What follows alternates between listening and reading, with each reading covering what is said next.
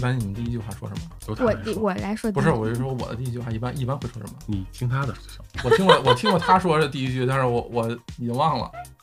要不这个就放开头， 你可以做成片花儿放在前面。 笑的来，开始，受开不始，了开始了。。 Hello，大家好，欢迎收听由日坛公园出品的《日之路》，我是主持人柯子。今天我们这期节目有两位嘉宾，一位是张医生，一位是大医生。 张医生呢，就是一位口腔科的医生，请张医生跟大家打个招亲爱的观众朋友们，大家好，我是张医生， 呼。我们只有我是张医医生吧？我觉得 你是。还有大一家好位大家可能听出来，就是以前来过的大伦丁老 师。哎，大家好，大家好，我是大伦丁。呃，今天又作为中介拉了一位朋友过来，嗯就是张医生。我刚才确认了，确实是张医生，没是问题。嗯免费的，，是，是免费的，免费嗯中介，对那就可以，那就可以。放心，这张医生不要紧张，张医生来紧张，我们只有听众，我们没有观众。 要是有观众，我可能还放松一点儿，嗯，因为我已经习惯了看着人说话，啊，你是看着他 嘴说话，对，尤其是看着嘴说话，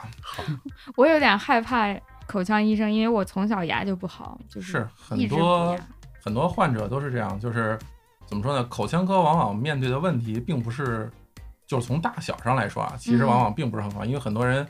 这个一说到医院就是生死嘛，嗯，对吧？往往是生死的地方。其实口腔科大多数面临的地方就是不太容易死人，哎，不是不死啊，是不太容易死人。但是大家都说这个疼痛真的就在我脑子的旁边，对，或者这个声音就是口腔科大家都懂的那种声音了。嗯这个在你耳边响起的时候，我的血压立刻就高了。他那个然后恐惧特别直接， 就是现在一说到口腔科，嗯，就是补牙、修牙什么这些的，我觉得绝大多数人脑子里都会冒出那个高频的嗯那个电钻的声音，然后你牙就开始疼了。对，就是那种你立刻就能看到、听到，甚至都能闻到嗯，对那种奇特的感觉。而我小时候掉牙的时候，因为这是我的问题，就是不好好戴那个皮筋儿，他要拉我的那个那个颌骨，嗯戴个小皮筋儿，我老偷偷不戴，然后医生会发现，他在我嘴里就是卡着那个卡子，我不能闭嘴的时候，医生就问我说。为什么不戴皮筋儿？你说呀。 然后我没有办法说话呀， 我就觉得自己在上刑。呃很多 时候，我们和你说话，其实并不需要你回 答，就是一个是呢，嗯我们要缓解一下尴尬的气氛，嗯因为毕竟我们一直在那儿看，然后你们张着嘴，然后也合不上， 嗯，对吧？什么又不什么都不说，然后往往会让你们更紧张。对所以一般我们都会怎么说？无论尴尬不尴尬，总得说点什么，让你们转移一下注意力。那跟剪头发的原理差不多。其实有点类似，就像你剪头发，如果人一句话都不说的话，你有时候会犯困。嗯，我们有时候也会，患者这个待着就开始翻翻眼儿，然后就有睡着的吗？在那儿有，我们经常会遇到这个，就给他嗯攥醒。 那还是不太好。 嗯啊，包括我们有时候在做手术的时候，有些局麻手术都是，做美人这个病人就就开始歪，嗯，怎么了？阿姨，醒醒，醒醒，醒醒！哎呀啊啊啊！完事儿了，我说的确完事儿了，还真完事儿了，嗯，经常会出现这种事情。我觉得你们上手术的时候，你是不是也会遇到？对我们上手术的时候也是局麻，但是因为有的时候手术比较长，然后嗯过一会儿就病人就开始打呼噜了。 然后因为做心脏手术还是需要病人自己知道自己有没有难受的，因为哦有的时候他的反应会比我们影像上看的来得快，嗯，所以我们就会把他拍醒，你你别睡了，然后有什么不舒服你说一声， 等一会儿做完了你回去好好睡就行了。但往往病人做完手术回去就睡不着了，啊，嗯对对对，或者说他那种往往还有一个问题是什么呢？他做的东西至少操作的部分还是在口腔以外的地方，嗯，但是患者一旦睡着了，有可能就直接咬我们的手， 或者指不定咬什么东西。对对对，他会放松的那个那个状态跟这个不一样。对，所以但是使用一些强制的器械又不太合适。嗯，只有在特定的情况下才能用嘛，是吧这是？的个都是一些讲出来大家都会更加恐惧的东西。嗯嗯嗯。但但是听到还有手术，我做过的能接近于手术的就是拔智齿，我有个智齿是横的，所以嗯要把肉拉开，把它攥碎，拿出来缝上，就是这样算手术是吗？对，那是一个口腔科最基本的手术之一嘛，嗯，就是一个阻生啊或者埋伏的一个智齿的一个拔除术。它就叫埋伏的智齿啊，这名字。一般来说是这样，如果完全长出来，当然就是嗯嗯这个正常的了。然后有些会长出一部分，很多这个如果去看口腔科的人都说你的智齿冒了一个头儿，嗯就是马叫阻生，嗯部分阻生，有的有的是往前的，有的往后，有的是正的。然后如果它完全没露出来，就叫埋伏，这名字听起来这智齿还其实是很直观的一个东西嗯。但是反正无论是哪种，都给大家带来十足的我恐惧。觉得可能是重音的问题，应该叫埋伏吧。什么重点不能轻，就埋伏听起来他埋伏听起来他在你等我，对对对对对，埋伏的他话的就是确在被，等你，就就埋埋进去了。嗯，他的确在在等你，还是一个不定时炸弹。啊对对对对，我当时去拔就是因为叫完牙了，呃，医生说你最好把你的智齿都给它要不可能会复发。是，可嗯能会处理掉。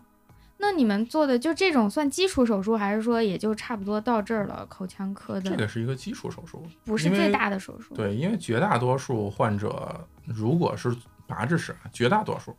就是门诊处理，嗯，不用住是。院。但是实际上，口腔有一些东西是要住院的，呵，那什么情况牙能让住院了？因为是这样，我们国家大多数科室这个分类其实和之前苏联的这种分类是比较接近的，所以嗯口腔科是包含一部分头颈外科的，所以我们经常说口腔科不仅仅是牙科，哦，对，它会包含一些一些这个口腔类的手术，口腔颌面外科，我们经常讲。嗯就是颅底以下。当然，这个可能这个词儿相对比较比较生直僻，观的来讲，就是你的眼睛的下眼皮儿以对下大的概是位这置个位置差不多是这个位置。嗯嗯嗯，然后这个嗓子眼儿靠前，哎，对呃，这通俗说差不多就是这这个位置。然后这些里头包括甚至一些腮腺，人说腮腺炎那个腮腺，哦，腮腺啊、颌牙腺啊、舌牙腺啊，甚至包括舌部啊，甚至一部分颈部，实际上都是口腔科的手术范围。哦，这么多呢？对比比许多人认知的要大很多。如果要是社交皮瓣儿的话，那就更多了。对，然后嘴唇儿也算口腔科。 我们刚刚说有没有嘴科？对对，没有没有嘴嘴科， 但是这个就嘴唇唇科是儿吧对嘴嘴唇儿是算口腔科的范围里边儿的，应该是吧？嗯，对，嗯，然后，当然，这个一旦涉及到这个大范围的手术，可能大家就更难以想象，或者想象出来会更加的心理负担重一些。对，因为那 你是怕大家听完节目吓到了，害怕了？那下头也得看吧，嗯因为毕竟像大伦丁老师他们怎么说，他们这手术一般从外观上来说比较文雅，啊，对吧？因为他他说嘛他那时候最害怕的就是外科手术切，打开看看，对我们就是那种打开看看的科室，对对吧？有有时候用刀，如果必要时可能还会用用锯。对我的手术就是因为是微创的嘛，经皮的，然后从血管入路，所以哦我做完之后，我手腕子上有一个小眼儿，对就结束了。然后张大夫的手术吧，我打一个不恰当的比方，就你们吃过兔头或者吃过鸭头吗？哦，那我太熟了。对对羊头对，他有兔的头时候他会需要把这个手术术也暴露成这个程度， 所 以他们不仅仅是用刀锯，那个时候大家都说嘛，这个手术做完了，手术做完了和患者下手术台一般还有一个小时时间，我们嗯缝一层一层缝，挨个儿缝，对嗯然后看有没有出血。也许你仔细想想，他的手术范围基本都在脸上，就是很在危脸的险周哦围。对，嗯，而且本身这个颌面外科，即便我们不是像整形外科要求那么严苛嘛，嗯但是至少这个外观的完整和平顺肯定要求和普通的这种看不见的地方也还是不一样的，因为毕竟脸上是一个很精密的地方。嗯嗯哦，这刚我们下意识觉得口腔科应该是最安全的、最无痛，哎呦痛是痛，但是就是那种嗡嗡嗡的，其实最早我上大学，因为口腔科是一个很特殊的一个科室，像大老师他们那个时候报的都是临床，嗯，他们那个专专科叫临床，然后之后逐渐细分。对，但是口腔科一开始就是口腔科，就感就是觉就是口腔，就是一个专业，和他们一开始就是分开的。对，我们就只有基础课在一起上，然后再往后以后就分的相当的开。他们学的很多东西我都没有学过，然后他们学的东西我们都听都没听说过啊。嗨，我不用问了，您二位跟相声一样，一个一个就接上了，但是我们俩考试的科数应该都差不差不多，对对对都很多，我感觉医学生都很我多。们是一百七十多科，对，差不多，嗯，差不多。嗯，差不多。天啊，然后我就记得那时候奥运的时候，奥运的时候是最黑暗的时期。这个不不和奥运没关系啊，其 实是因为呃奥运的时候我们都是专业志愿者嘛，嗯为了这个我们需要提前两周吧，对对，提前两周放假。嗯，于是我们那时候就期末考以前试考试了，九天考十科，对，要压缩。呃要原来一我们没我们学医没有考试周这种东西，它是考试月。天哪！然后但是因为提前放假，所以就把考试月给缩了，然后就一天考一门儿，甚至一天考两门儿，或选修必修什么的一起考。真的能背下来吗？就我们作为医学生，这个临时抱佛脚，然后的能力是非常强 的。考试就因为大家都知道就是我医们医科是靠背嘛，对我们都是经过专业训练，对对对练了对对背，对，就很像是那个哆啦 A 梦里边吃了那个记忆面嗯包，对对对，就是这种。所以你那时候一定没闹过肚子，对吧？对，嗯，像我们这种能毕业的都没闹过肚子，因为对我们那时候要求，闹肚子把记忆面包拉出去了，就不考不了试 了。因为我记得那时候我们要求是所有这些科最多能有一科不及格，而且必须呃得补考能过。对，是这样的，就是我们我们俩是虽然专业不一样，我是临床，他是口腔，就是细分专业不一样，嗯但是大的专业就是七年制临床医学，这个是一样的。然后七年制是不是说挂一科补考还得及格？是你只能你累计挂两次，嗯，你就会被降到五年制。所以还是只最多只有一个嘛。对，就是说，好好比说你哦，你不嗯正考又正挂正就考算挂两了次，，补考也挂了，嗯就算两次。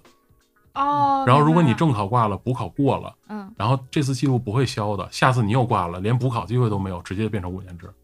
哦，反正就这两条命，哎你对在就哪这两花条命是你的事儿。呃，所以对人生中最最坏的情况就是补考过了一次，唯一的一次机会。对，然后你只要再挂，你就降五年制了。那就像你，嗯就像你交通违章扣了十一分儿，嗯嗯，的而且感觉一次，性，对，一次性扣了十一然后分儿的这感觉，辈子也不会有第二次机会了。 降为五年制的结果是什么？其实不太降为清五年制，就是七年制是这样，因为医学本科是五年嘛，嗯，然后如果再读个硕的话，最顺利要八年毕业，对。对，然后七年制的话是本加硕省一年，那如果你也降到五年制的话，你就需要五年毕业之后，第一你还得考一次研，嗯，第二你高考的时候付出那些努力省的这一年和不用不用考研的这个机会就没了。也是，而且嗯很大一程度，那个应该算是一种耻辱。对，其实是这样哦心的。理上给你的压力对更你大。就是你本硕连读，然后但是你最后并没有到第二个阶段，你在第一阶段你就扑街了。嗯哦，这有点像，就是我们大学老师现在不是有那种非升即走吗？嗯，对对对有对人就对，说你就先去呗，你要没通过，你就走走了呗再换嗯一个，其实会精有神上巨大打的击精更神大。压力，心对态对就会对变对对，你会对觉得自己被淘汰了。啊，对，它就是这样的嗯。嗯，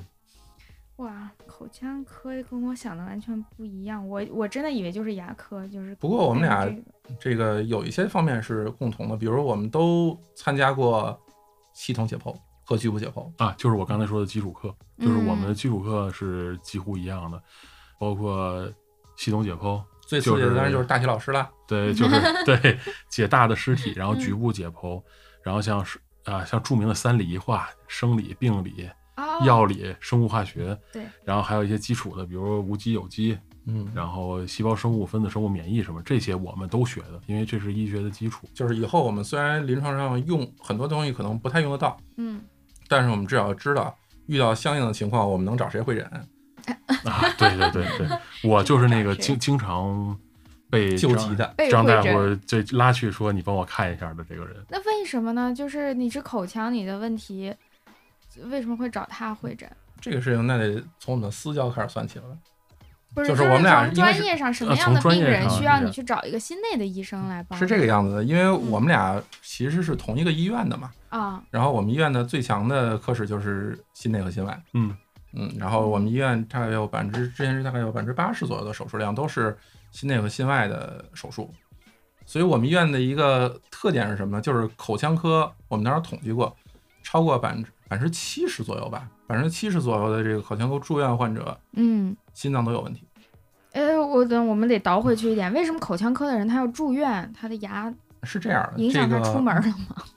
影响出门并不需要住院，对吧？这个地球上并不是只有家和医院两个地方。 然后是这样，因为我们那儿很多患者，比如说有些人会有嗯这个口腔颌缘部的肿瘤、颌哦，骨的囊肿啊，包括腮腺的肿瘤啊，就是舌部的肿瘤啊，口腔其他地方口底啊，都会都会有很多地方，这些地方都实际上都算口腔颌面外科的范畴。嗯同时呢，当然这个能做相应的手术的地方并不少，嗯甚至包括北京有很多专科医院嘛，北大口腔、北京口腔这样都可以做。但是他们会有一个问题，就是许多这种高龄患者，这个六十多岁啊，甚至更高的一些患者，他们会有心脏的问题，嗯冠心病啊、支架呀、搭桥啊、起搏器啊这样的。然后很多这样的患者，你到了专科医院，嗯专科医院整个医院全是口腔科嘛，然后人问啊，这个手术，这个手术可能并不是很复杂，但是一看心脏，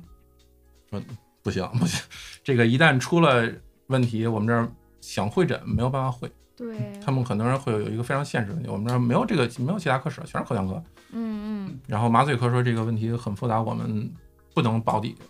那您就咱医院见，哎嗯，对，嗯就是说，他有的时候你看是动一个口腔的手术，但实际上由于涉及到，比如哪怕是病人紧张、心率快了，对，或者说要麻醉的时候，你们有全麻对吧？我们经常做腔，对，有全麻。麻醉的过程中，如果这个心脑心血管出了什么问题的话，呃，如果你这医院是个专科医院，没有相应的这个专，就是没就有只心能转心院心脏科的话，或者医院你也只能让病病人冒着极大风险转转院，哦，呃，路你上你万处理一不了。对，这个在路上出事儿的概率是很高的。嗯啊，所以说他们就是也可能是说，一个是为了病人安全考虑，另外一个也可能之前出过类似的这个不愉快的事情，嗯所以他们就会说，那我们不做，就是比如说您有房颤控制不好嗯啊，或者说你长期吃抗凝药啊，或者说你放过支架、搭过桥，最近又有心绞痛什么这些的，嗯他就说那那您还是去我们这边来看。更保险一些，更保险一些。然后，所以呢，有的时候张大夫他有病人，他因为他也不是心理专业的嘛，嗯，但这边合并的主要是除了口腔他的专业以外，就是心脏的事儿。然后他也要需要做术前评估，除了麻师就是麻醉科医生需要做术前评估之外，他这基础病也需要评估。嗯他可能就会来找我，然后说你看一下这病人大概什么什么情况，我们做安不安全？就是说我们有什么需要术前提前注意的，需要处理的，或者说我们是不是就危险到不能做？对。哎，我们会给出一个意见。很多时候我们都跟病人说的是，就是你这个手术是一个常规手术，甚至可以说是很简单的手术。嗯你要是二十岁的时候，你可能都不用住院，嗯但是你心脏是个问题。对 对，很多时候并不是这个病卡住了你，是这个心脏卡住了你。对对，然后那个时候我们就需要他们各种无私的奉献，因为很多我们来这儿有相当一部分其实，当然是疫情的时候比例会有变化。之前北京的这种大型的三甲医院，往往这个病人不是北京的。嗯是啊很多都是外地的，像我们那儿一般很多是内蒙的嘛，嗯很多内蒙人，啊嗯包括外地这各各种地方的，他们就会有一个，就是当地医院可能有些用药方案并没有跟上时代，嗯，对，甚至是有些可能就这个山村里之前都是上一个还是，比如说这个这叫什么，就村里这种什么卫生室之类的，嗯，然后用药等等都很不规范，然后经常就是到我们这儿先各个科室会诊，嗯这个口腔口腔科的问题可能并不是很大，先各个科室会诊，把他这个各种乱七八糟的用药和乱七八糟的身体状况，先都调到一个能够接受的状态，哦才能完成这个并不是很重要的手术。甚至于有的时候他们的病人，就是因为我之前也见过，可能不是你的病人，嗯就是说这个这个牙有什么问题啊，或者说有什么其他的这个口周的问题来做，需要到口腔科做手术。 嗯但是口腔科呢，就是说你这你这一走路就胸疼，你这怎么回事？就给人做了一个 心脏血管的挺操心的， CTA，因为他们也也会有风险嘛，你不能说因为我做了一个口腔科手术，最后病人心梗出问题了。是那个心房里有血栓那啊，个？不是那个，然后做完之后啊，你这血管狭窄百分之九十，哦，这玩意儿我怎么给你做手术，对吧？万一对出了，万一出了很多时候出了都是出了事件的话，这个收不了手。然后他们就会说，你这个口腔问题，反正反而就变成了一个溅气或者泽气的问题。嗯然后，但是你这个心脏的事儿，就是一个至少也是限期，最好是尽快解决的问题。然后病人就会在经由他们的推荐到我们这边来说，你看我这儿做了个 CT，口腔给我嗯做的现在有问题，我这需要放个支架，我们就做了。然后我们会视他们口腔科的这个毛病的严重程度，嗯选择不同治疗方案，然后控制他术后吃这个抗凝药的时间，然后嗯让他在心脏这边解决了之后，尽量短的时间内安安全全的去做嗯去口治腔的问疗题。对对对，对，有些小，比如囊肿啊这种很慢的，嗯，就可以按照标准的一个流程做嘛。嗯然后要是像有些恶性肿瘤， 嗯，很多人都说口腔里怎么会有啊？口腔里这个长癌地方多了去了。然后如果会吓人的，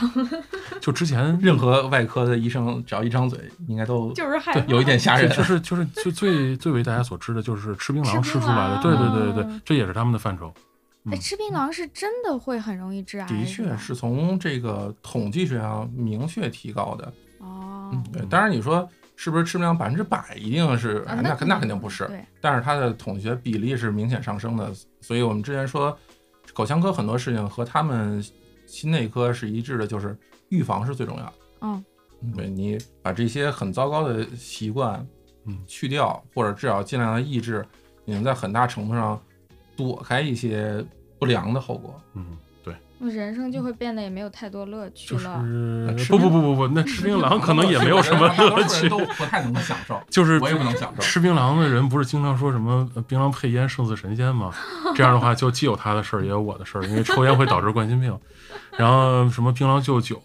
就什么长长久久还是什么，反正有这么一套说辞。如果是那样的话，就既有他们的事儿，又有消化科的事儿，因为这样会肝硬化。就是如果只靠打油诗和顺口溜就能健康的话，那我们也不用上班了啊对我们就去鞭尸就可以了。好吧，那大家吃槟榔要戒一戒吧。 还好北方吃槟榔比较少，我都不知道槟榔到底啥味儿，从来咱们也很少见到我嘛。还真怎么说呢？就出于这个，好奇，就是你知道那什么东西是一次都不能吸的嘛，啊对吧？对对但是这个东西是没有关系的。 嗯这个东西我我的确尝试了一次，嗯，我觉得不怎么样。这东西那东西好重的香精味儿啊！那我反正我闻过那东西，嗯我我是不能接受的。我就吃过那一次，但是反正反正我很不喜欢。嗯，当然可能有人喜欢，但是我觉得这个啊为了健康呃考虑，还是因算了。为这个东，因为口腔科很多东西，就像他们那种似的，就是你可能之前几年甚至十几年未必有很严重的问题，你对可能就是一些小小的问题，但是一旦它严重起来，嗯，你这辈子也都改善不了。嗯你这辈子跟着它，它它会永远永远的摧残你。嗯，和之后的那个痛苦相比的话，我觉得前面这一部分 也就不算什么了。对对，就是大家千万不要手欠去搜那个吃完槟榔口腔癌的照片。我知道我说完这句话，完你了们肯定会去搜。对你说，我录完音我马上搜。对对，但是你看了之后，你就需要真的需要考虑一下，你是不是是不是真的想长期吃这个玩意儿？而且从之前来看的话，一般你们能搜到的照片都是我们认为已经缝的比较好看的，然后这个你们也比较好接受的那种照片。嗯，很多这个术中的照片，这个我以前曾经在我的微博发过，就是当然周围都撇开了啊，没有没有个人信息的那种，就是术中一小块的照片，反正掉了不少粉丝，我觉得 没有给你夹了就不错，啊那个时候好像还还还还行还，好还还好不。对夹。对，然后大家都很难接受这个事情，但是这个东西实际上就是我们口腔科病房的日常。口就我们已经腔习惯这个。居然这么血腥，对，我包括很多人家说牙周炎，嗯，现在尤现在可能因为洗牙等等这个都已经比较普遍了嘛，比较普及嗯了，所以年轻人的比例降低了。但是在我们我们的父母那一辈儿吧，大概五六十岁、六七十岁，呃就是差不多更大这个年龄段里面，牙周炎是个很常见的一个情况，就很多人说嗯牙松了，哦，对吧？？牙呲出来了，就那个时候，我们那时候就说嘛，牙周炎其实重在预防，但是那个时候有时代的限制，嗯，那个时候的大爷大妈呢，能定期刷牙就已经是很不容易了，嗯对吧？牙周的知识那时候可能绝大部分人压根就没有，也没有渠道能够获得，嗯，嗯然后就会要这个到我们那儿满嘴全是松动的，然后之后愈后就很不好嘛，可能很多牙陆陆续续一个一个一个拔，然后之后去做假牙，嗯，所以我们就说重在预防，因为到了那一步，嗯，真的没有什么办法，或者说那时候可选的办法就很少了。哦，我发现反正牙的问题是，它是没有愈合这一说的，就嗯当然牙周这种肉肉的环节还能长长，就是牙本身，比如破损啊、嗯动或者说啊，就是越早期就会对变得便宜、对简，单还快。它是嗯一定不能拖的。比如手上有个伤口，你可能过两天它就长对了，很牙多是不可能长上的呀。很多患者都跟我说，我们这儿我舔出一个小洞来，然后我过了半年，我舔它似乎变大了，然后我就来找你们了。我说你舌头都能舔出来是一个变大的洞了，那这洞有多大？一看，嗯，我们先试试能不能留。嗯对，然后说这个东西你以后可能拔回去可能会需要种植啊，这个一万啊、两万啊。嗯我说怎么这么贵？能不能补？我说你你一两年百的前一时候年不来前 你一年前的时候能补，但是你没有补。嗯然后你把它随着舔时大间的了推对移，你花的钱，然后受的痛苦，嗯，然后治疗的时间就会成倍甚至成指数这样的往上涨。嗯，我也是意识到这个问题以后，只要有一点小毛病，我就赶快去看。嗯对，这这个东西都是趁小的时候嗯，就很方便，然后我们也开心，病人也开心，大家都开心。嗯，对，哎，但是嗯、呃就是刚说预防的问题，好像只有小孩儿家长会带小孩儿说去看看牙，他本身也一段时间就需要拔牙，就需要干嘛，会定期的去一去。一到成年人，他不会说我定期去检查牙的这个习惯了，很少。现在可能也，我觉就是我们通过这些年的工作啊，嗯现在我觉得年轻至少年轻人这方面的意识要比原来要强很多。嗯包括有些人因为有商业保险等等，他可以每年或者每半年都有这个机会嘛，对，就会强很多。嗯然后早些年，尤其是这个年龄比较大的，反正一般都是我受不了了，对，我忍不住了，嗯我脸肿的跟跟一个球一样了，然后我我我才来，然后我们说你这个有很多问题啊，你们先把这个急性感染先消下去是吧？先把脓什么的先去掉了，然后之后我们要经过怎样怎样怎样的治疗，给人家这个治疗计划写一大印儿，嗯然后忍不见了，嗯然后再见的时候又肿 了，我们说你上次怎么不来呀、他说我上次觉得不疼了，应该就没事儿 了。啊，对，这就是口腔科一个特别神奇的迷迷之循环，就是疼的时候去找大夫，大夫说因为有炎症，所以你现在不能拔或者不能处理，哦是然后的你先消炎吃药，吃药嗯不疼了，不疼了他就忘了，忘了，然后下次来的时候他又疼，然后又不又得消炎，又不能拔牙，又又所以说，对，就人永类远的循环本质就是， 没有学到任何东西。 对，啊我虽然这个想东起西来了怎么说说出来政治不是很正确，但是现实中的确是这样子的。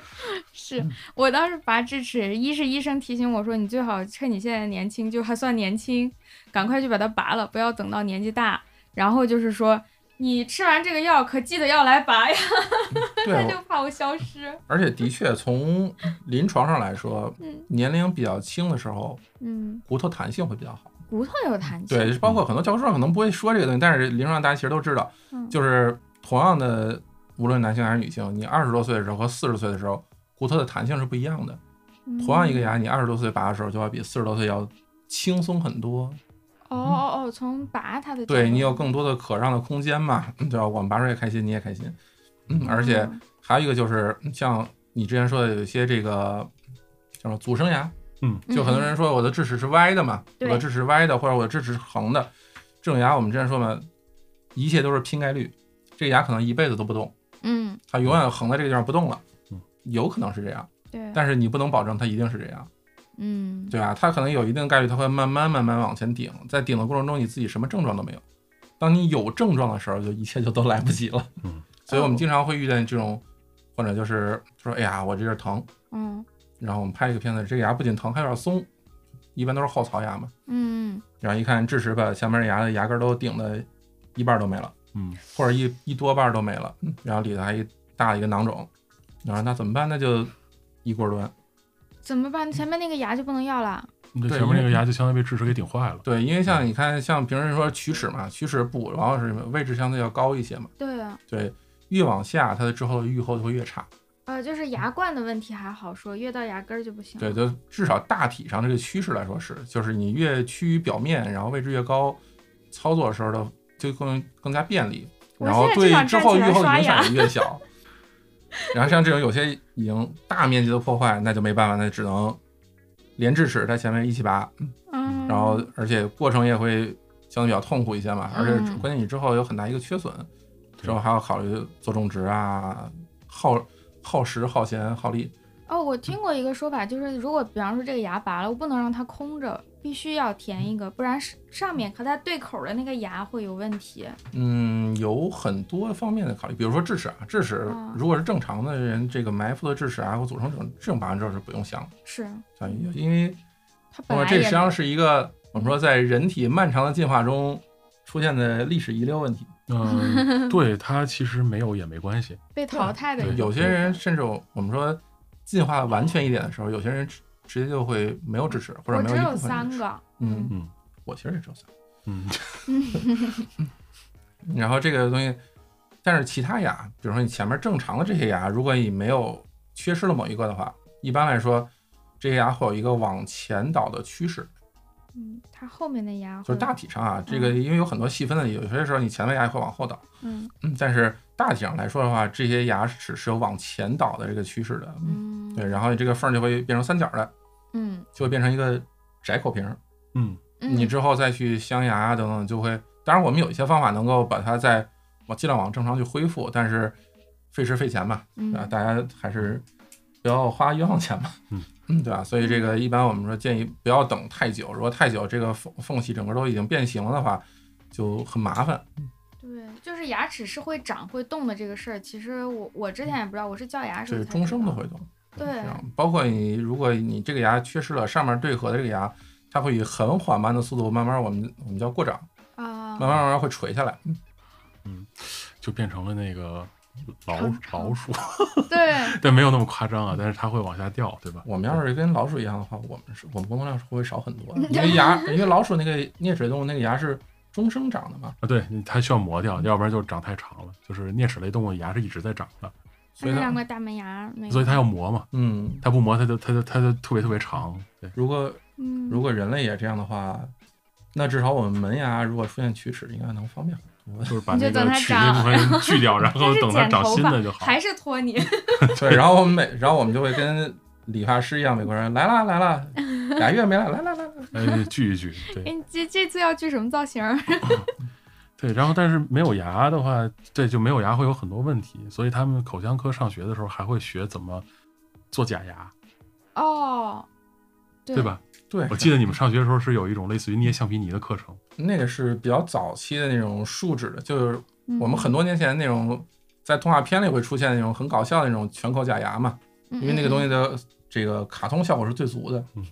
当然现在也还有这个东西也还有，只不过这个随着大家口腔的情况的改善，嗯按照联合国之前说法吧，这个八十岁之前至少有二十颗牙嘛嗯。嗯，对，所以那个东西应用的范围相对而言越来越窄。嗯对嗯，因它为的全口就是说那种动画片里那种连会牙龈都会连动在的对那，种动画假片里那牙。种无论是闹鬼啊还是怎样的，啊嗯嗯会出现那种可爱的小假牙。对，但是现实中它一点都不可爱 了。用那个用那个，大家都怎么说？患者肯定比没牙的时候开心，那倒是，。但是肯定比自己健康的时候要不开心很多 那是嗯对，因为那种假牙虽然嗯大家说这个它做的很像，有些做的很的确很很像真的，但其实那个东西是因为是靠负压嘬在嘴里的。当然，很多人这个对它的印象仅限于这个动画片儿了，啊动画片儿对，所以觉得它肯定是以某种神奇的力量安装在里面，的确是神奇力量，就是负压嘬在什么吸盘，可以认为是个哦吸哦盘。懂了。对，然后、嗯这个你在有些动作过大的时候还会跳出来，就像一些，就像一些奇怪的视频里那样会跳出来。假牙掉了，而且它这个它是有一个自己专门的制作咬合的方法，嗯，它咬合的方法和我们平时这个正常的咬的方法是完全不一样的。嗯只能是人适应它这个设计思路，哦嗯，，所以这个只能说是一种补救的方法。所以我们最好大家不要走到那一步，嗯好对吧？这个不要考虑我们明天会不会掉下来这样的。嗯嗯，对我真的现在就是想刷牙， 正在录，我以后会好好刷牙的。那那个有没有就是说你们口腔科不光是牙的问题，口腔科一些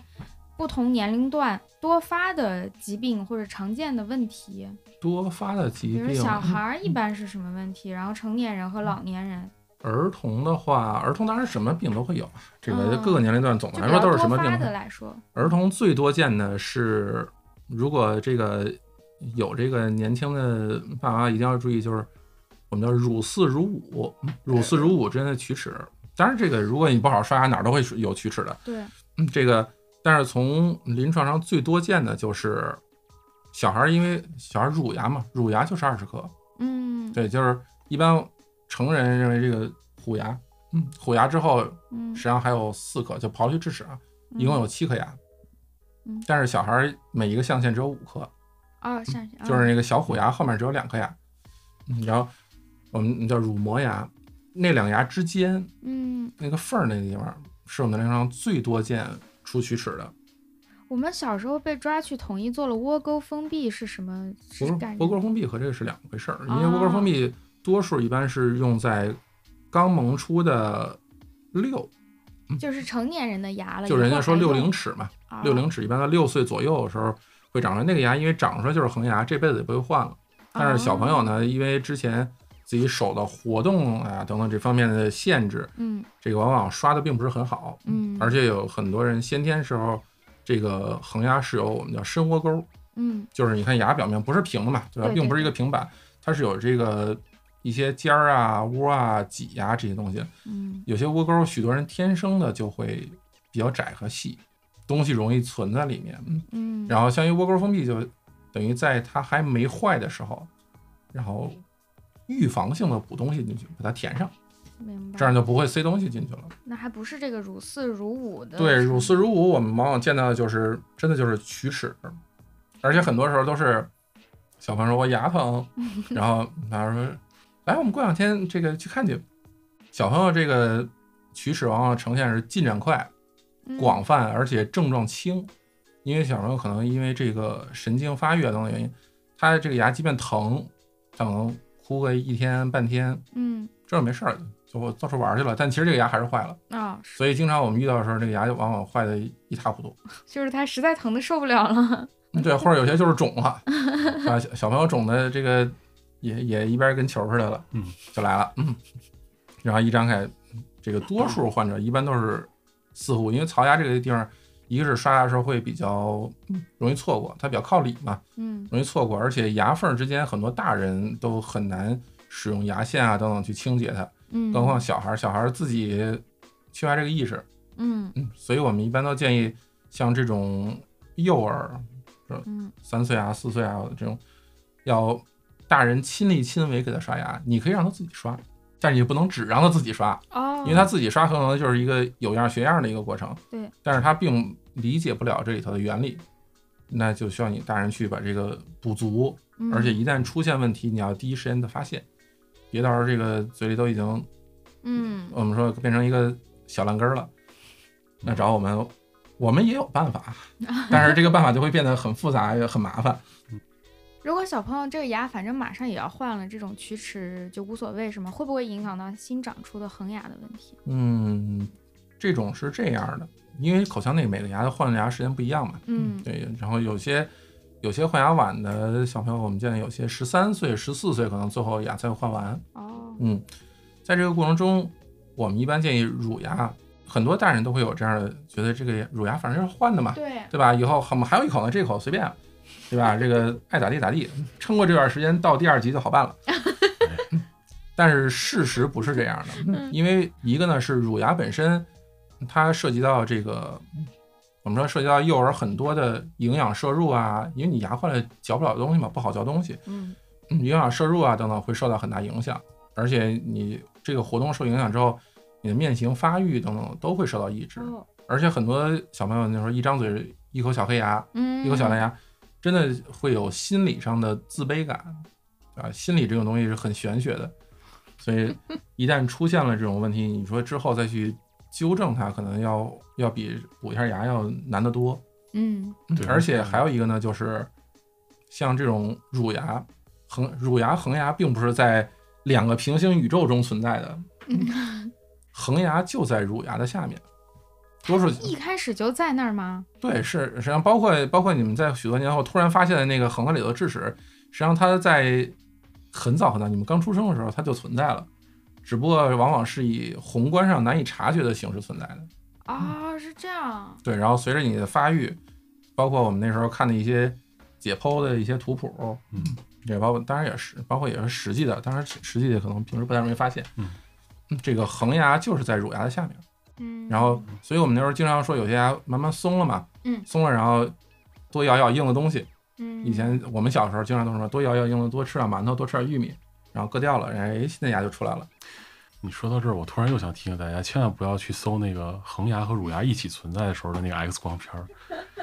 我知道，我说完你们又去 搜了，你哪 来这么多吓唬那病个人的片子图一片？点都不可怕，那是因为你嗯见得你多见了。多了，应该说咱们俩见的都多了。我看着是无所谓啊，有点瘆得慌，那种它又不是血腥，但 是嗯它不我是血我腥，我能它是想象那个东对西。它你掉到恐怖谷里了，那个东西就是嗯，反正因为让和大家你想起很多经典的这个科幻恐怖类电影，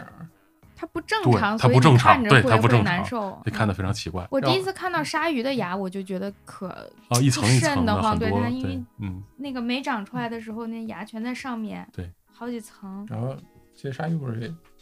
特别特别多层，对对嗯，，就是密孔的发作，就是有嗯点瘆得慌，对，然后像一个小孩儿也是这样，就是一旦你上面牙坏了之后，嗯很多人都会，如果有一些对运气不是很好的患者，可能我记得有我们口腔科有一种叫根尖周炎，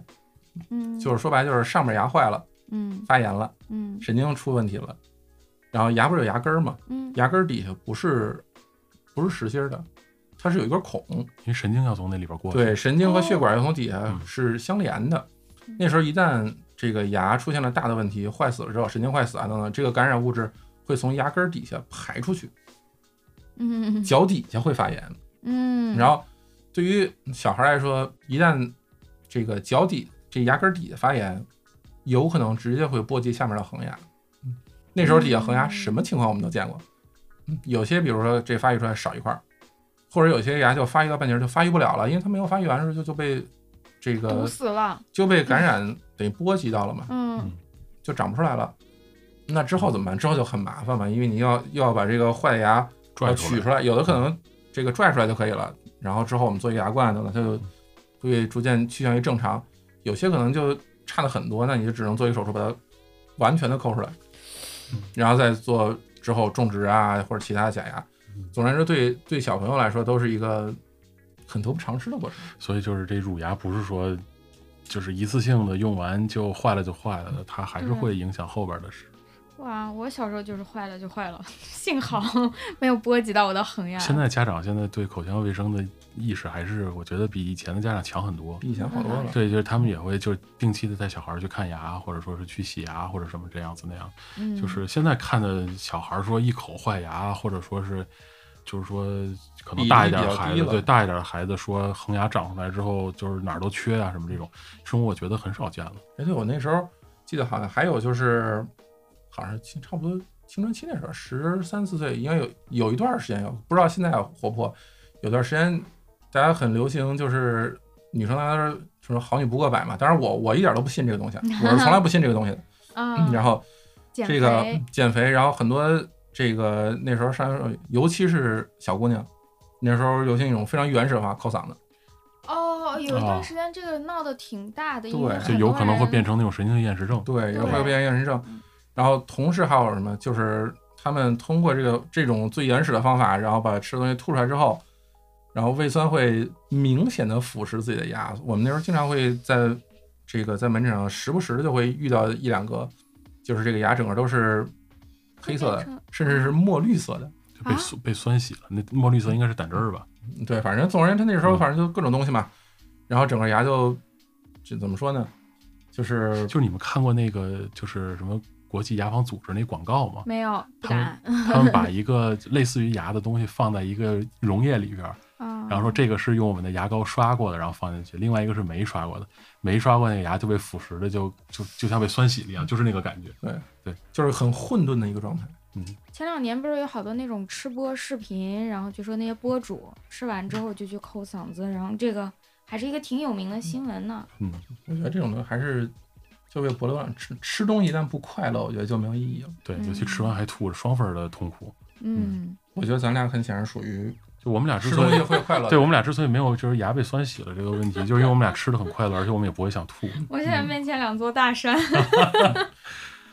嗯，那这个刚刚讲的是小孩儿，包括一些稍微大一点十几岁的，像成年人，我们有必要经常去看牙吗？如果有洗牙习惯，当然最好。我们一般建议的话，洗牙当然就是在平均情况下，一般是一年到一年半洗一次。到现在也很很多人会问我们洗牙是不是不好，哦，对因对对对因为说有许多人会有一个实际的经历，就是尤其是年龄大一些，嗯，他们之前往往会有大量的牙石，就洗是完就松了了。对，就跟我们之前说的，牙石都已经把它糊满了，糊成城墙了。啊，然后洗完牙说啊，我的牙松了，嗯，就是你们带我洗的，给我洗坏了。对对，这个至少在之前若干年，我们每年都会遇到一些这样的患者。这个往往怎么说呢？慢性牙周炎实际上就会有这样的一个隐蔽性，嗯，就是我们平时即便是很完善的刷牙和用牙线，嗯，也无法清除掉全部的这个脏东西，一般可能大概百分之六十、百分之七十吧，大概大概是这么一个数儿，嗯而且是在一个比较好的状态下，这个现实中一般都做不了这么好。嗯啊，理想和现实总有相当大的差距。然后在这之后，相当于每年我们要这个牙齿积攒一些了嘛，我们要去掉它。嗯但是有之前很多人，比如说我可能有三十年或者四十年、五十年，我从来都没有洗过牙，嗯这时候牙石就会大量的积累。有些人，比如你舔自己的这个下边这个小门牙，会觉得特别的顺滑。嗯实际上这底下一般来说不应该特别顺滑。嗯，应该是嗯舔了舔，我觉得大家这会儿都在舔。对，如果你应该觉得不是特别很顺滑滑的话，话，那么里头应该是有些东西卡住了的。哦，是这样。对，因为这个地方往往是牙石积攒最快的地方，所以我们这个一般特征性，我们会先看下边这个下边几个小门牙的里侧，哦这个地方是在肉眼就能看出来的地方。嗯然后，如果你攒的量特别大，这个牙石呢本身有一定的欺骗性，就是因为它同时又是细菌啊、毒素啊，包括一些物理的刺激啊，它一边导致这个牙齿周围的牙槽骨吸收，嗯这个就是骨怎么说呢？就是白话就是骨头越来越低了，骨头小了，对，嗯骨头越来越低，然后根儿漏的越来越多，嗯漏到一定程度，这个一般来说是超过一半的时候，牙会开始这个松嗯，松动，而且这种松动一般是难以难以逆转的。哦，就是你之后可能最好的状态就是现在这个有点松的状态了，会有这个问题。嗯嗯但是很多人到这个时候会有一个欺骗性的症状，为什么？因为慢性牙周炎，多数情况下不疼不痒，嗯，就是可能有一些刷点出血呀、或者是比如看着有点有一点口气啊等等是这样的。但是呢，因为这有大量的牙石，它会箍住你的牙，嗯 所以你的牙不松。你觉得就只出一点血，然后它也不松，但是一旦就是它同时既让你不疼不痒，同时又在不停的刺激你的骨头让它吸收，所以往往这种攒了几十年的到我们这儿之后，我们遇见就是一大排的牙石，然后还有一些飘在空中的牙。对，所以洗完之后就就松了，那对，可或者有或者有一些，比如说还剩三分之一，还三还剩三分之一的牙根儿有骨头的牙，对，嗯你所洗以一次牙，人家说你洗完之后我牙都 坏了。嗯对，所以掉所以了所以我们遇一旦遇后来我们遇到这种患者，我们都会适应地说你的骨头在哪里，你的嗯牙在哪里？你看你看它现在不晃，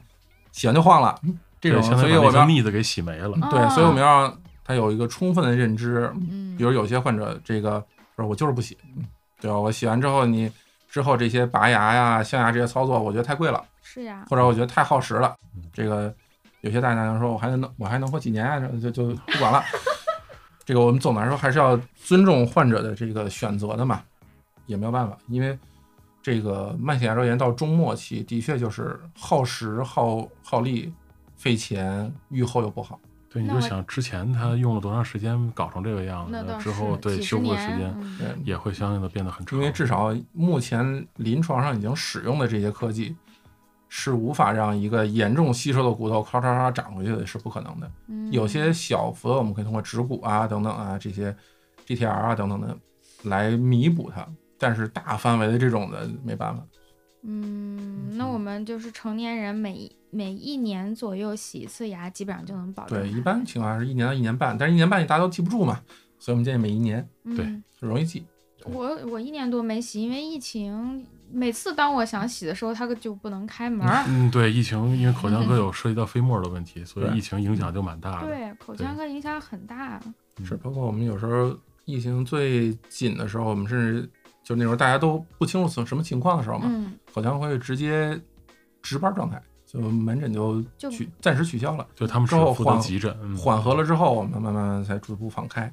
嗯所以但我是但凡有这个机会，我建议大家还是还是要进去去洗，不所以要等到这个，啊，不要等到我们给 你讲这委骨头婉地有多说矮一的些时话候的时才对，所以有的时候我就特别羡慕他们口腔科，就疫情最紧张的时候，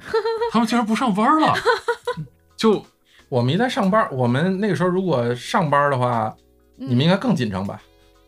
嗯跟我们其实也还好了， 就是因为冠心病不会因为疫情受到什么影响嘛，而且疫情那个时候，我们对因为非常熟悉嘴里的情况，所以我们经常被发出去采核酸去。啊，对哦对，要要说采核酸嗯谁采的位置最标准、最到位，那口腔科肯对定，能口排腔第一，科、耳鼻喉因为他们科，在这方面的解剖知识简直比我们丰富太多了然后我们从读大学起一直看就是一亩三分地儿。啊！对， 我上次采核酸，那个医生我一张嘴啊，医生说你这舌头不标准，我心想那怎么办呢？ 没办法，我们其实都有方法，我们都有很多很多的方法。只不过有有些你可能会觉得有点恶心，啊 对，对对对，我想的是，如除了常规洗牙和保养以外，尽量还是不要因为什么毛病去口腔嗯科。我感觉在口腔科看病就反正你那你还是经常会啊，除了洗牙和万一有病，平常也不会去。就那，除此之外就是外伤呗，哦比哦如你摔了一跤把牙磕掉了。啊嗯哦，对对对那，反正我我受过一次外伤，就是我当时冬奥那时候进去闭环就是因为这个嘛，嗯我有一次受外伤，就是我上楼的时候摔了绊了一下，嗯嗯，然后当时我我提提着一个自行车在上楼，嚯，然后人往前一歪，然后牙自门行牙车的牙磕坏了，啊，对，自行车那牙盘上的你牙牙掉磕了，坏对对其实对我开对始。 我关注然后，然后张大大夫给我焊上了，你 那个那个是就是两颗门牙磕在自行车前面那个把上了，哦然，后它没掉，它也没碎，让他松了，它歪了，天哪，就是它向里歪了，就感觉磕哦磕磕歪快了，进去了。对，，磕进去了。问题不大。然后哇，我当时就吓得我说完蛋，我说这毁容了，虽然说也没什么容，。对，口口腔科经常会出现这种，就是嗯，患者自己的认知和我们的认知有巨大的偏差对，然后我我那个感觉非常奇怪，因为有一颗牙在往里嘛，然后你舌头一舔，哇，这牙怎么那么靠里？然后觉得完了，完了，这辈子完蛋了，找不着媳妇儿了，然后牙没了，然后以后还要过上戴假牙的生活， 就是没希望了，想然后好多我，人生都黑暗了，就感觉突然这一辈子就黑白从我面前过去了，就结束了。然后， 然后我那觉得会儿，你的才华其实和门牙关系不是很大，哎对，然后后来就就是赶该找赶不紧着媳，妇因儿还为是找那会儿不着我媳妇儿。那会儿我还在上学嘛，然后就没上大学，还上高中。嗯，所以我还不认识他。然后幸好我不认识你，然后我就就赶紧让我妈带我啊那去。时候我也还没学口腔呢，你问我对也呀，没有用。有没有用那？会儿去去去一个口腔诊所，然后对大夫就像你的反应一样，就是啊这个问问题不大，多大点事儿，然后说那个说没事儿啊，说我我给你我给你安回去，嗯我给你复个位。我给你对我给你我给你复位复什回么去。像正骨一样掰回去吗？然后，然后就他就说，我先给你打点麻药，那说明足够早，打麻药，然后就哦打在牙龈上嘛，打打的时候有点疼，哦，然后打完就麻了，了，就肿了，人就不知道了。然后感觉有一个手在我嘴里动，然后我从镜子里看到就是他把我那个牙给摁 回去，掰回去了。还是正骨？然后我说这能这样吗？这牙都出来了。然后他说没事儿，没事儿。然后说但是啊，这你你摁回去之后有可能会松。然后他就往我的牙上打了一些类似于树脂的东西，然后拿一个光一照，哎，固定了。然后那个牙就被粘在旁边的那个正常的牙上，保持那个位置。我就觉得有点酸，其他感觉什么都没有。固定几周，对，然后因为我我还咬着自己了嘛，还缝了两针。嗯然后过了过了大概几周，然后那个缝线就吸收了一部分，然后剩下部分就掉出来了，那嗯牙龈就好了，然后那个牙上的树脂就慢慢自己就一片一片就下来了，然后就好了，什么事儿都没有。到现在这颗牙也是好的。哦，是嗯这么，听起来好像是不难哦。对我们那时候对，但是那个你一牙外想伤口腔外伤就好可怕，对啊，对，好可怕。主要是口腔外伤在视觉上的冲击一般给人都非常哦，大，对对对对嗯对，是的，就有人说我头破血流嘛，嗯，啊嗯，对嗯。然后我们一看多大点事儿，这出这点血，对我特我我特好别我特别想我问好吃，饭聊的那个说大出血，估大计出看我血来晚点就愈合了，大出对血。我我突然想问你对，们，因为口腔内出血特别出数，嗯嗯对哦对对对对对，就真是经常，比如我们那儿有些患者，比如拔牙，拔牙一点都不困难。嗯，我说不行，我满嘴是血，然后嗯一毫升，嗯但是因为口腔内出的这种血和周围的唾液混合在一起之后，会对形成一个非常刺激的亮红色，然后让大家觉得非常的刺，非常的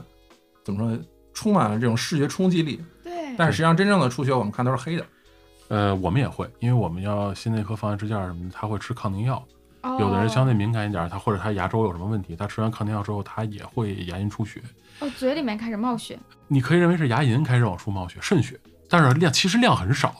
量很少。但是那个有的时候会粘在牙上，显得有点红。然后我们经常就值班的时候被叫说：“大夫，我吐血了。”然后，然后我一看，我说：“您您吐的血呢？啊，在纸巾上哦，就这一点儿。”然后就牙上有点红呢。我说：“这这没事儿，我说这跟你吃药有是关系，你撑死出了有五毫升没有都不好说。其实没有关系时候嗯的确也是会有这些问题，因为实际上口腔内牙槽骨嗯，哦羊头骨是一个少有的这个几乎是暴露在外的一个骨质结构，嗯哦，嗯嗯就是平时你要想看到暴露在外的骨质结构，你可以去千万不要在网上搜那种开放性骨折，看看看这个人，那 你就会看到了。对，所以往往这而且很多人多多少少牙周都会有一些炎症嘛，嗯多少会有一点，嗯，然后所以像这种口腔内出血是大家最容易发现的出血点，对嗯，很啊大，所以呃往往很多患者，比如说用抗药吃多了呀，用量不对呀等等，产生的出血，牙龈出血往往是比较早会发现的。是很而呃牙龈科出血对我们来讲是个好事儿，因为发现牙龈出血之后，我们就会考虑到是不是抗凝的力度有问题了。哦，啊，如果说这人脑出血了，或者消化道大出血了，对，，我们才发现，那 就那就要命了。对对对，起码你能看见它，最起码我能看到他，嗯，对我总觉得，像我们俩这么愉快的说这种事情，会不会会挨给骂。大家产生一种很不不会的，不会，就多听咱们的节目以后，大家就都能面对尸体吃包子习了。惯了这种？对对对，甭说这个，说到吃包子这个事情，嗯你还记得我们那时候上局部解剖的时候，嗯，我们那时候局部解剖是有一个不成文的规矩，就是一般来说啊，嗯这个我们当时上课一般都是吃完饭上解剖课，嗯，嗯或者嗯上完解剖课吃饭。是故意这样安排的吗？嗯，很难说是故意，可能因为解剖课的时间长，哦，对所以他会占掉一很大一部分时间，就往嗯正往好是连着上饭午点儿。或者下午。嗯对然后一般来说，上完课吃饭没事儿，嗯甚至不知道为什么，可能就是因为老活动量稍微大一些嘛，所以累了，嗯食欲会非常好。和上完课其实关系不大，哦，对至少我们认为关系不 大。对对，但是吃完饭上课，一般心理压力会比较大，因为那个时候你吃的很饱，嗯，吃的很饱，然后你受到福尔马林的那个味道，那个味道非常，可怕，嗯，就会有一些翻江倒海。对，嗯是这样的的。会刚开始上这课会吐吗？不会。其实网上那些什么，就是一边上课一边给你来点来点吃的，这都是段子，啊，就不嗯不是我们那时候上课时候都在努力的记知识点，谁有时间哦看这对，些东西谁啊？会上课的时候吃东西？而且谁会上课的时候想这个事儿呢？对，而且那个，因为我们，当然这个可能说起来，我我要满怀敬意的说，我们的大体老师啊，其实就是已经处理过的尸体，他那个泡在福尔马林里边儿，相对来讲，他皮肤都已经被福尔马林脱了水了，然后嗯颜色也跟真人就是跟活人不一样。嗯哦，对，所以相对来讲呢，你可能没有那么大的嗯冲击。对，不会有那么大的冲击，就感觉你好像说你或者上说我完们解都已剖课经之学了后这科了，已经对对对，嗯说你就吃不下饭什么的。真正导致你吃不下饭是福尔马林那股子味儿，对，对那个东西是会有一点难受。就是真的你闻到就会想吐。嗯，对，这个东西就跟尸体没有关系，就是你你拿一单根闻福尔马林但闻，是你闻你一下也你也想想吐，。嗯好像确实没有闻过，嗯日常没有机会闻到这个东西。最好还是少一点这种不要，习惯对对对对，是的，嗯，那那对于老年人来说，有什么可以预防的？除了定期洗牙以外，有什么要注意的？他们容易多发老。年人啊的话，嗯主要是我们我们现在面临老年人，因为实际上很多都是从这个比较相对比较贫穷那个时候过来的嘛，嗯，所以他们口腔内的情况千奇百怪，真的是千奇百怪。严格意义上千奇百怪。我觉得最核心一点就是不要找菜市场旁边的油摊儿，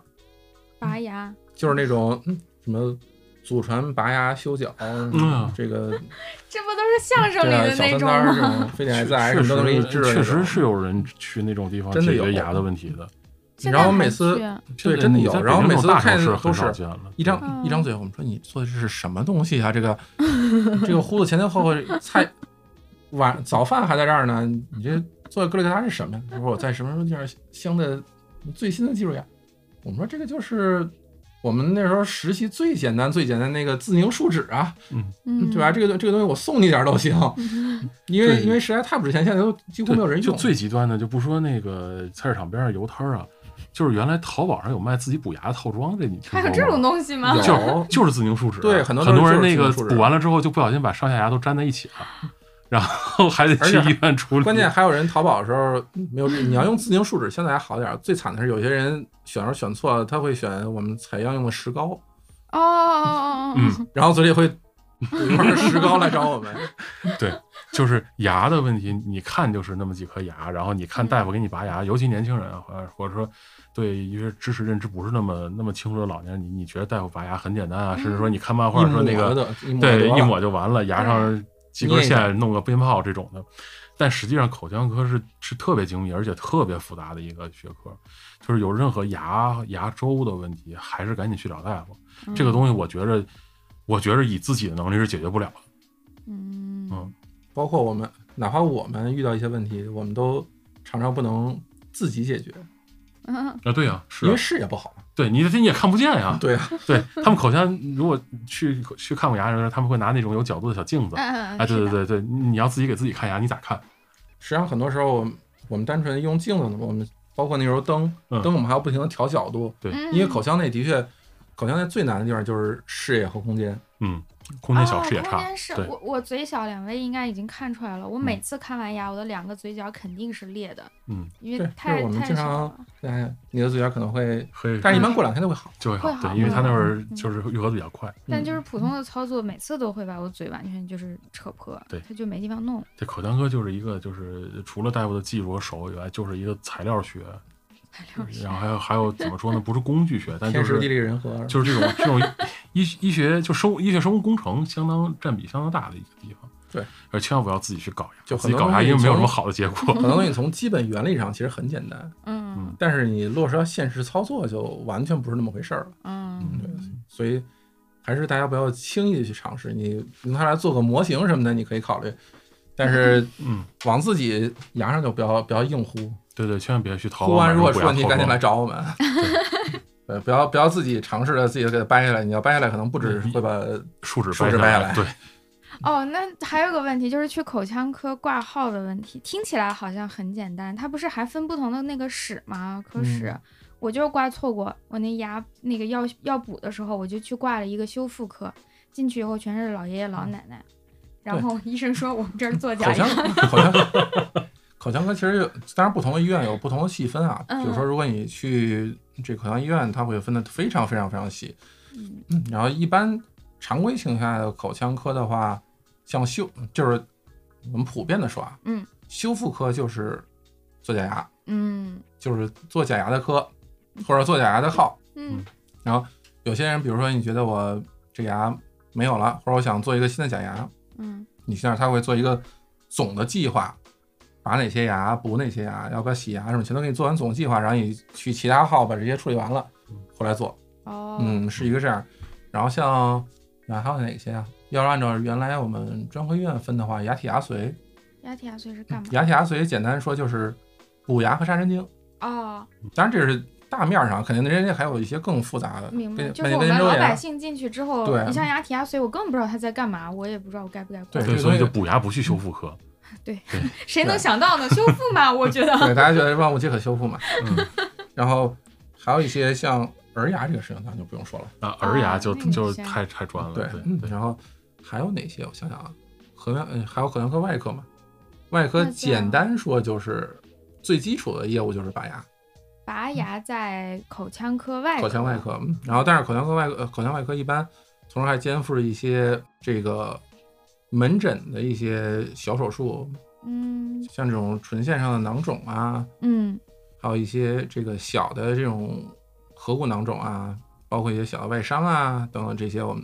都可以做，包括一些感染啊等等，这些基本都是外科来搞定。嗯，当然还会有一些细分的啊，包括像我们以前在北京口腔的时候，会有专门的专家号肿瘤啊等等，哦那就是很细分的了。对嗯，就不是常规的了。还有想想那矫正的那个科室叫啥，我都不知道。正畸，正畸嗯啊，对，嗯正畸嗯是的，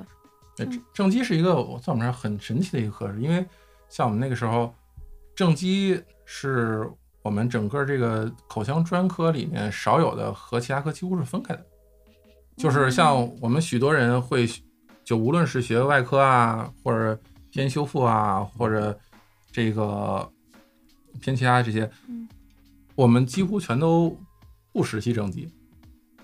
哦，嗯，就正畸的是一个很神秘的是科室，是独立，为是什一个独立么是一科个。很神秘且独立的科室。嗯哦，所以学正畸的这个医生，他就干这个，他们往往也能干，因为他们其他有些实习和我们也是一起的嘛。对，对，但是他们那一部分往往很神奇的是，我们往经常又不实习，我觉得可能有一部分原因是因为正畸多多少少偏整形那边儿，有一些对，有可能是跟这个有关系。嗯它跟就是而且和传统意义上材料等等的，是对对，跟特别密传切传统意义相上的口腔科可能嗯还不是太一样。嗯，嗯就是普通的牙科医生，你说你来帮我看看正畸，他其实未必能做，对啊我估们计是不能有做。许多人是之前没有经历过这方面，嗯 对，就但是但是我们正可畸以医向生你给推荐我们科里轻微导有管谁呀正畸正的最最好，啊啊？对嗯啊对嗯，但是我可能不能做这个东西，对嗯，但是反过来正畸的大夫给你做一些拔牙呀常规拔牙什么这哦嗯些，他未必也能做的就特别好，因为他不像张大夫这样天天对天天各做，有所他就长是嘛他就是对细分专业了，实际上对对像就像理论上他也可以放大外伤，嗯，那我我可以啊，对啊，理就是论上他缝的也很难看，对这个 各有所长嘛，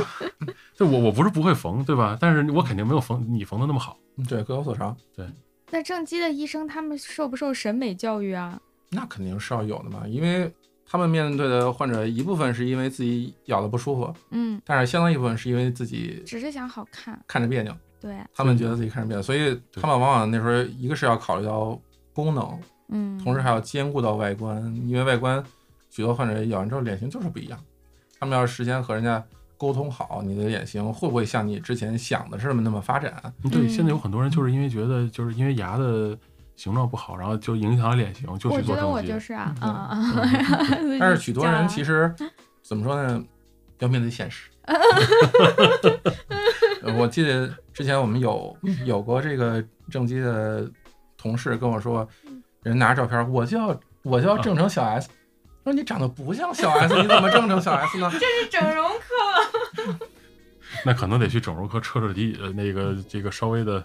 调整一下了 嗯我 或我者可能先得经历一些心理上的辅导，啊。对， 对，要正视一下自己这个长得并不像小 S 的事实。我我去看的时候，我妈带我去那会儿还小嘛，我妈就说人家明星都说了，这个正完畸之后脸就会变小，医生就 啊，对，许多人还会有一个那个一个很经典的这个说法，就是拔完智齿脸会瘦。对呀、很多明星解释自己脸变呃小未了、必啊就是这样啊，应该这么说，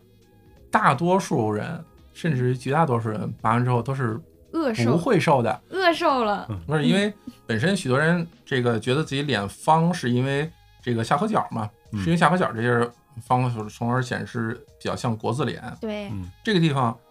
外部有大量的肌肉，然后还有这个骨头，实际上你真正智齿在里面所绽出的这个往外拱的视觉效果嗯，微乎其微。你看，你拔完一个智齿，然后你的骨头和你大量的肌肉全都消失不见了，这个事情所以后来现实中可能是存在的，但是总体来说是不太容易 所存以在后来的。就出现了什么磨下颌角这种可怕的东西。对，因为磨下颌角实际上是一个外科，怎么说呢？实际上是颌面外科手术的一个变种。嗯因为他们原哦本是用来，比如做颌骨的骨折啊修等等这个手复这术，些对，然后他们相当于里头原本不骨折，嗯，就是想让他单纯美学嘛。但是他们翻开的束口是这个束区是一样的，嗯从里头把这个骨头露出来，然后磨完再缝回去。然后就小一点。但是大家这个具体人家承认不承认这个事情，那就啊我们也做不我了们主知。道，我们不知但道，我只能跟你们说，这个拔完智齿脸瘦了这个事情难度很大，不是太容易。嗯，对我好像每次去看牙的时候，我咬肌特别发达，就是发嗯达到医生会叫他的学生们都过来看的程度。但是咬肌这么发就不胖，这个事情我们非常的我嫉妒。对不我怕我也吗是。啊，好吧。嗯，呃，您二位大家后的起点不一样，对我参考系可能有一些轻微的偏差。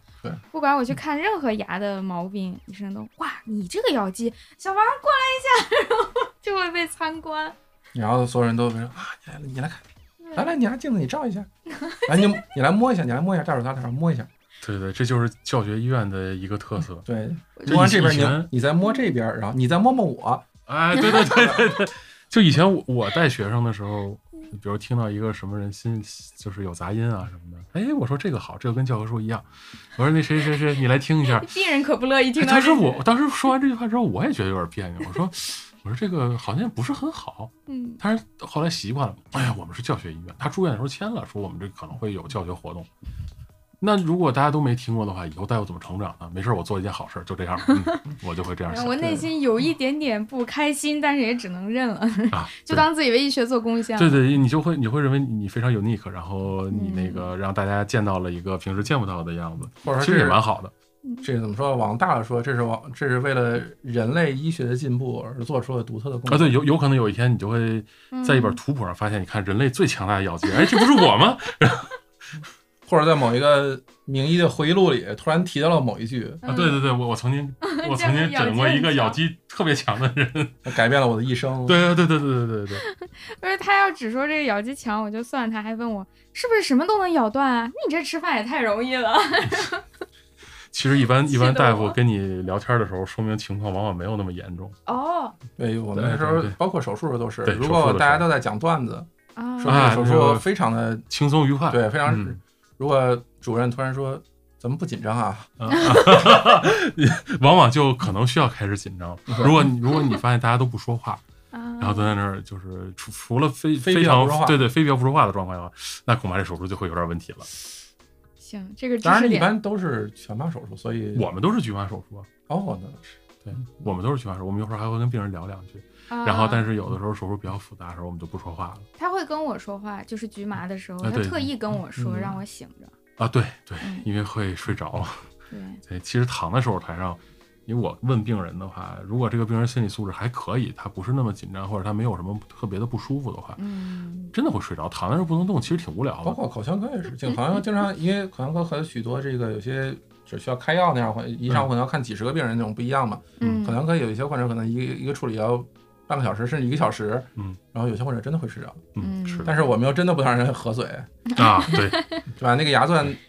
对吧，啊都那个样子，然后你突然一咬，这个事情真的是没法搞了。嗯，哎，我还害怕一个事儿，就是那个钻牙，那个钻会钻到我的肉。医生说没事儿，但是我还是这么这么说，这个从实际上来说，一般来说，嗯我们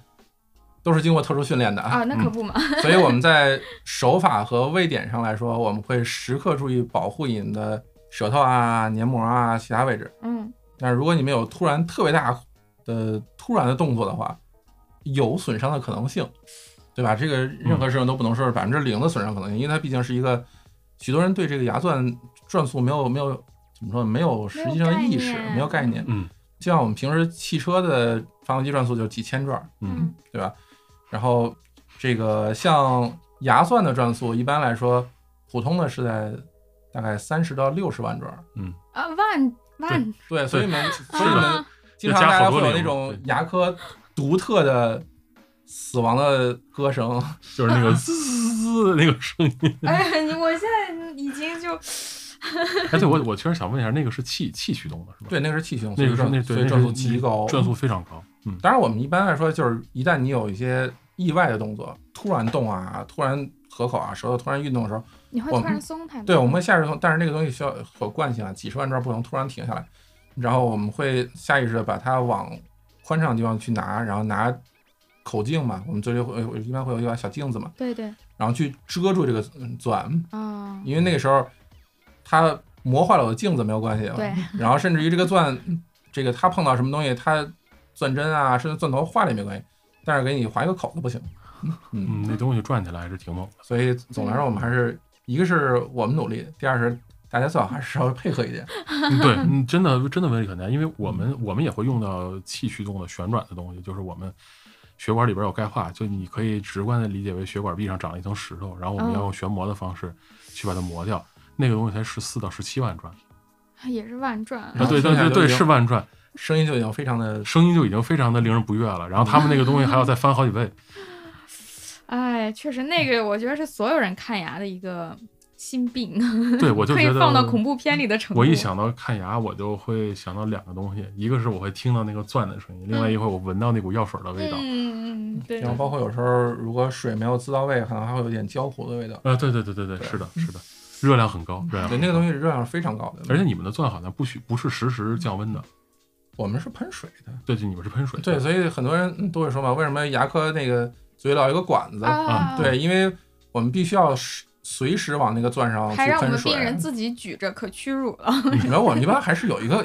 我们一般会挂在嘴上，或者直接有护士会你说护士那角度洗不澡方便，他说自己拿着， 我拿对我们那个会吸走旋磨旋磨的磨头，就是上面直接有一个孔是出水的，啊啊，我就们那儿也是有一边转一边它就降温，就跟那个你看大卡车下坡的时候 会会浇水淋，水是吧？对对对，一样的，一样的，他们那个也会。嗯对，如因果为不降温的话，那温度会升得很高。我们曾经试过，就是拿那个东西完全不降温，当然这个老师是啊不允许我们这么试的 呃会。坏掉我的们。可以偷偷使，嗯这个不能在病人嘴里使。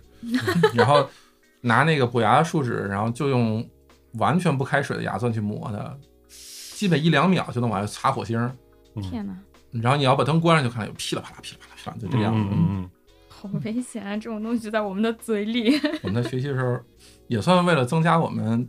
这个嗯，你必须得对有患者直观保护的嘛认识。对对你如果不知道那东西会滋火星的话，你怎 么能能用心去保护患者呢？吧对意识不到这个意识不到这个危险性，就像如果我没有我们没有互相抽过血的话，我哪知道抽血那么疼呢？啊还好吧，出血不是很疼。抽动脉很疼的，那我觉得可能主要是因为你胆儿小。还行吧，体检不是都抽过吗？哦动脉血因动为脉我动脉血的确是是疼，这不那是动脉动血脉血是真的液真的疼，真的的确疼，疼。真的疼。嗯，反正我我我试图扎自己，但我没下去。关键是它一个是的确疼，第二它又比较胆小。我为什么比较担心？反正这个事你不能你不能自己证自证自己不胆小，个对，所以对就是所以就是这样。对，就像我说张大夫是个胖子一样，他没法证明自己不是，所以就我非是常乐于接受自己是个胖子，行吧嗯是反击无效啊。。对吧？就跟就跟你总在朋友，但是实际上我那时候在公众媒体上往往是以一个汽车博主的身份出现的 啊，对，对，这是另一个话题这是了。 另外一个话题。对，这个坐在我边上的这除了是一口腔大夫以外，还是一汽车专家。我刚开始是以汽车博主关注您的，对说啊，实啊，话，你关注的时候不知道他是大夫，我不道。知道，然后后来你怎么知 道的？我我可能聊过这个话题嗯对，，我记得啊我许多许多粉丝都是在粉了我很长时间的时候，我突然有一天说了一个口腔科的一个什么科普，嗯，然后他说啊，你居然是口腔科的吗？啊，对，看他的微博的时候，如果他提到口腔科的东西，我们往往会觉得他被盗号了，对，因为就非常奇怪。非常奇怪，嗯就是因为他平时发的都不是这些东西。确实都是汽车就，我，我觉得可能学医的人多数都有这个这个习我惯，就就是我们生活中已我经们生活当中有好像大量不的太专涉科的及到东西这些了东西，对。对我们嗯，剩下的闲暇时间就不要总聊这些东就西是了。我曾经搞过公众号，然后我也写 blog，就是这些东西里好像完全没有涉及到医学，因为平时工作当中这部分已经足够太足多够多了了，对，对啊，然后对找一些其他令自己快乐的事情来。明白了，嗯，哎，哦，最后一个问题，但是会不会得罪人我不知道，就是水牙线这个东西到底有没有用啊？水牙线是这个样子的，嗯，很多人认为水牙线这个东西是能够去牙结石，嗯，对吧？有很有些就是说人不也用去洗牙了。有些人的确也是这么这么宣传。是，首先啊，水牙线这个东西的确是有用的，嗯你不能说它没用，它的确是有用的。但是你要意识到它的用处是有边界的，啊，对吧？就像你说，嗯我有一辆汽车，嗯对吧？它可以载我去一个地方，嗯它能不能去我带我去月球？那不 行，就是这样。嗯懂了。对，它的确，因为像两牙，我们叫邻邻间隙嘛，两牙之间的缝隙，嗯这个地方你用常规牙刷是刷不到的，嗯对，就是几乎刷不到的。你往往要么使用牙线，嗯对吧？很多牙医都跟你说使用牙线，或者使用牙线棒儿，嗯，就是那种弯弯弓形，中间有一个小牙线那样。哦我用的那个这些东西在使用的时候都会有一定的技巧。嗯有些甚至你用常规那种很长的那种牙线的时候，技巧要很高。我其实就不会用那啊个。对，甚至包括我们许多牙医自己，你让我把它放到后头两个槽牙之间的缝里，我们都 要对着镜子用很长时间，因为的确很难。嗯我那都个不缝敢又想这个长又操作，小，然后从这到嗓子旁边，你要你会有很大的问题，嗯，很麻烦。嗯然后像水牙线，就像我们说类似于电动牙刷一样，嗯，它的终极的清洁效果未必能够，未必更高。嗯或者说即便高，可能也就没有很大的差异。嗯，但是它可以偷懒儿，嗯就是它可以以很嗯怎么说呢，就反正要以用比较牙懒线的方式，嗯你可以付出百分之十的努力就能得到百分之九十的效果，或者百分之八十效果，因为它很容易滋进去嘛，对嗯对对吧？它能滋进去，如果你的力度啊方式合适的话，它实际上能够清除掉牙缝之间的这些食物残渣啊等等，嗯这样的话有利于口腔清洁。对，所以从这方面来说，它它的确是有效的。它就降是低了使用门槛儿，对，就是你可以就跟自动挡一样嘛，嗨是可以犯彻懒，底开始有举利于汽偷车懒，的例子了。有利于偷懒，有利于偷懒，有因利为偷大家懒儿，对，谁不喜欢偷懒呢？对吧？我也喜欢，嗯大家都喜欢偷懒。对但是如果你说它能不能血牙石，那的确是不能的，因为哦许多、不能许多洗过牙的人都知道，我们去去掉牙石一般用什么？用超声波的节制器，感觉也是个钻一样的东西，只是不疼。对，它是嗯震动的，是前头有一个小弯钩是震动的，通过嗯通过高频的震动来去的，那个东西不喷水也是非常烫的。哦嗯不要问我怎么对对知道啊， 你又偷偷的把东西玩坏了吗？然后他先他先用这个高频震动把这些牙石震松，然后去掉。但是你水牙线是达到不了那个水平的，但是它的确对洗牙这个事情会有一个间接的帮助，就是你把牙间隙中间这些东西去除的更好，嗯，牙石就会形成的更慢和更少，对吧？它是间接的好处。嗯，但是你说我已经形成了一一排墙的牙石了，能不能水牙线滋下去？那的确滋不下去，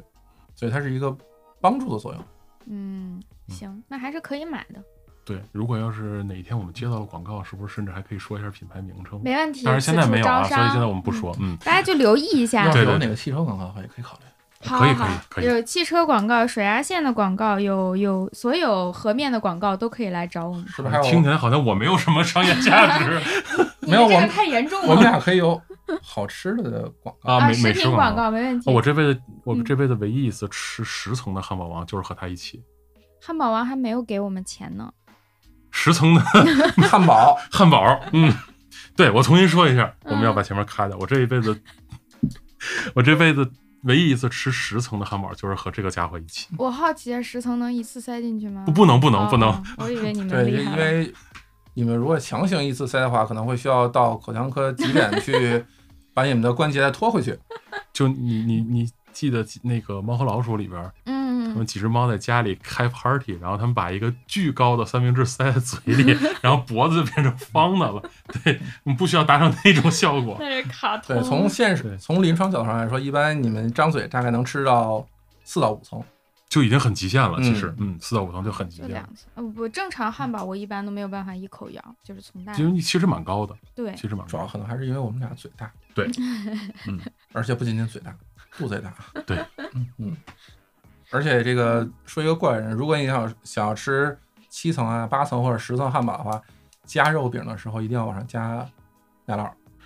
对，这个我要补充一下，就是如我果们俩你学习怎么开始说这个了？是突对对然对是话的题，但是挺好的，请继续讲就是就是你你如果跟店员说我要一个十层的汉堡，啊。然后他就会非常机械的按照那个做两层汉堡的话，先在底下一层面往上抹他一酱，般不急然后再在切，上面一层他一面往般上先抹问酱。你，你真的要十层吗？ 对对对，如果他确认了之后，然后他就会把肉饼然后一层一问层后地面摞我上们去有。这么大的纸吗？能不能包得上？然后一般他们会用两张纸来 包。对，然后他就会他就不会记得在肉饼之间加酱，哦哦，然后你吃到那个汉堡中间是没有味道的。哦，懂了。对，所以一定要跟懂店了员说，记得每层肉饼都要抹上酱。对，我虽然好像很不健康的样子对，那，我人家要出我要难三题层，再加七层肉饼，然后再加七片 cheese，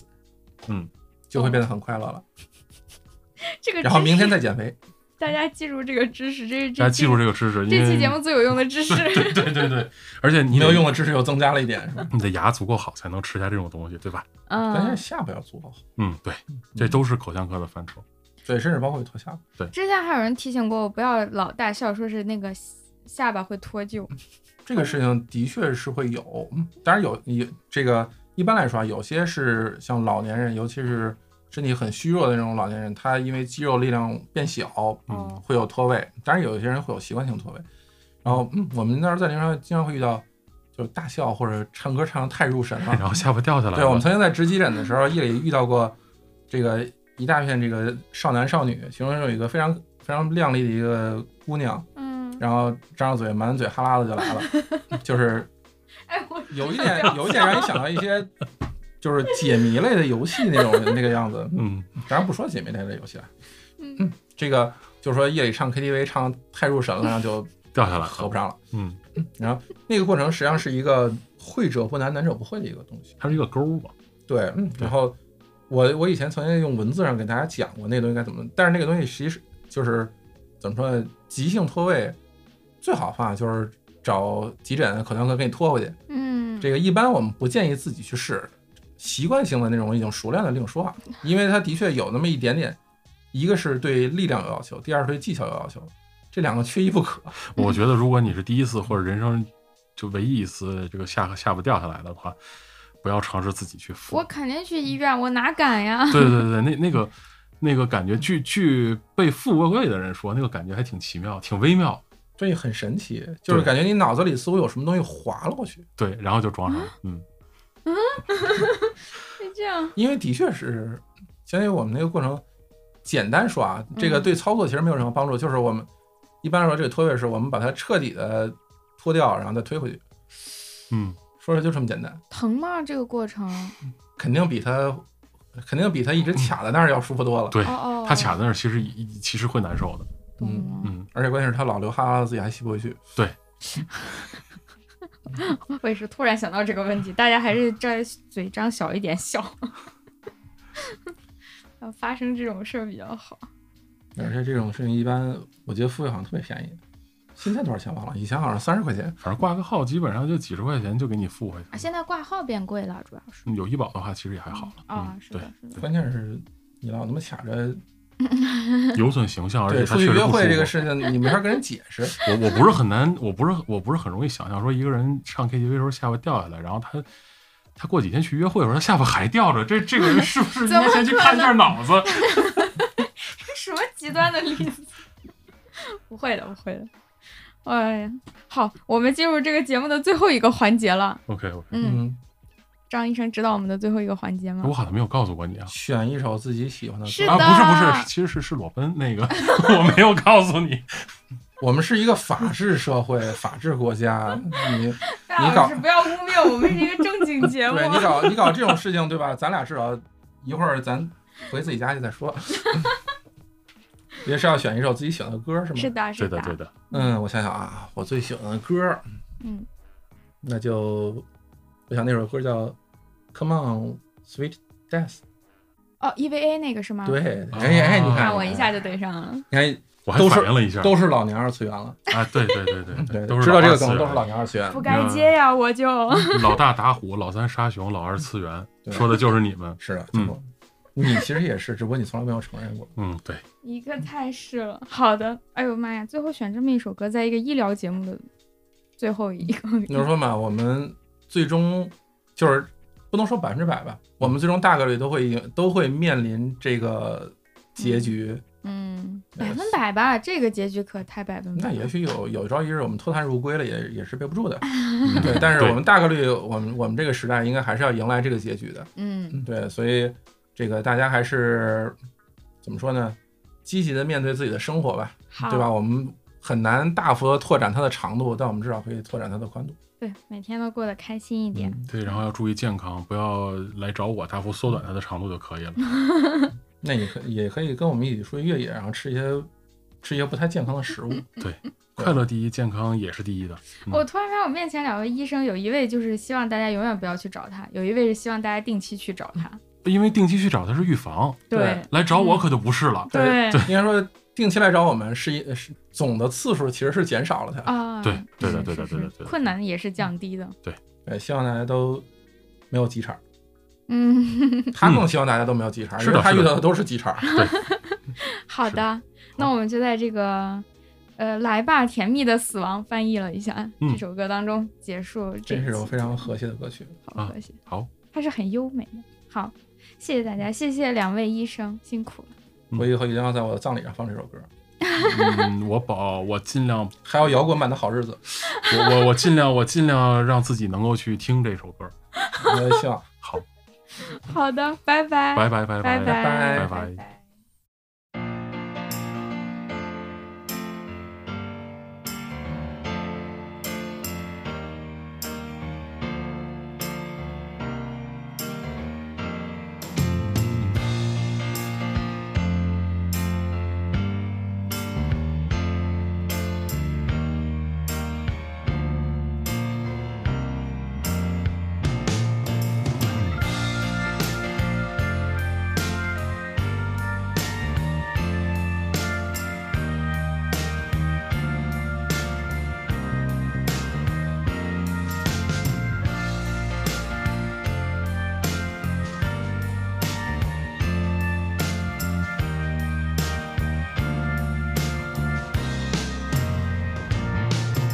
I know, I know I've let you down. I've been a fool to myself. I thought that I could live for no one else. But now, through all the hurt and pain, it's time for me to respect the ones you love me more than anything. So with sadness in my heart, feel the best thing I could do is end it all and leave forever. What's done is done, it feels so bad. What once was happy now is sad. I'll never love again, my world is ending. I wish that I could turn back time. Cause now the guilt is all mine. Can't live without the trust from those you love. I know we can't forget the past. You can't forget love and pride. Because of that, it's killing me inside.